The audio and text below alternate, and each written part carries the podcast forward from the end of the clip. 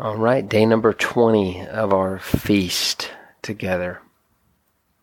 I want to talk about strength today because we our big 3 points this year is wisdom, strength and dreams. And I want to talk about strength. When I was given the word of strength and I was thinking about what does this mean? I meant, it meant a lot of things to me and I'm sure it's meant a lot to you as you've prayed through it over the last you know, 19 days going into your 20th day. But one thing that really came to me was this concept of like what Paul talked about in Romans chapter 7, where he was talking to us about the law and how the law never could make us holy, but it could show us where we weren't holy. And then he sounds almost hopeless at the end of chapter 7 because he makes it painfully obvious that despite his best efforts, even knowing what he needs to do, he struggles to do it, and knowing what he shouldn't do, he struggles to not do it.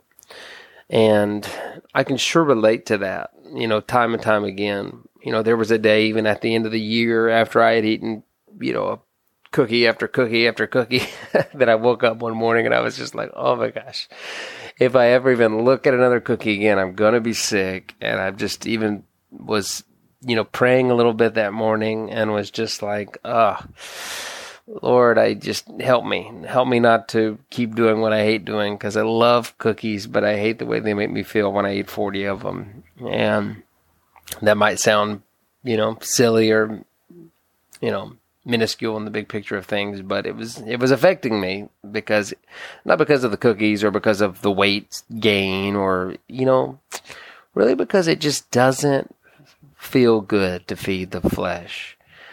And it takes a toll on you if you spend time that you don't want to spend on your phone or you spend it, it, it, takes a toll on you when you do the things that you know in your in your own strategy that you wouldn't do. Right? Think about it like this. At the beginning of the day if i said hey today you're going to spend about two hours and 42 minutes looking at your phone you would say no i'm not. I don't want to do that. Right? So but then at the end of the day if you spent two hours and 42 minutes on your phone, then you effectively did what you did not want to do. And that's what the flesh specializes in. Right? If at the beginning of the day I said, today, you know, your body needs, you know, 2100 calories to function. And today you're going to eat 8500 calories. And you'd say, oh gosh, I'm not going to do that. And then at the end of the day, you do it that you did what you did not want to do. But, um, Paul was saying that that's that's very normal. It's very difficult because the flesh is very strong. But then he goes into chapter chapter eight and he talks about living in the spirit, and that's where real strength is found is in the spirit, and specifically setting our minds on the things of the spirit. And that's the strength that I believe is coming upon us is to finally quit doing what we hate doing, and the secret to that is because we're living in the Spirit and we're setting our minds on the Spirit and we're not keeping our attention on gratifying the flesh, but we're keeping our attention, which means our energy and our focus on gratifying the Spirit and walking according to the Spirit.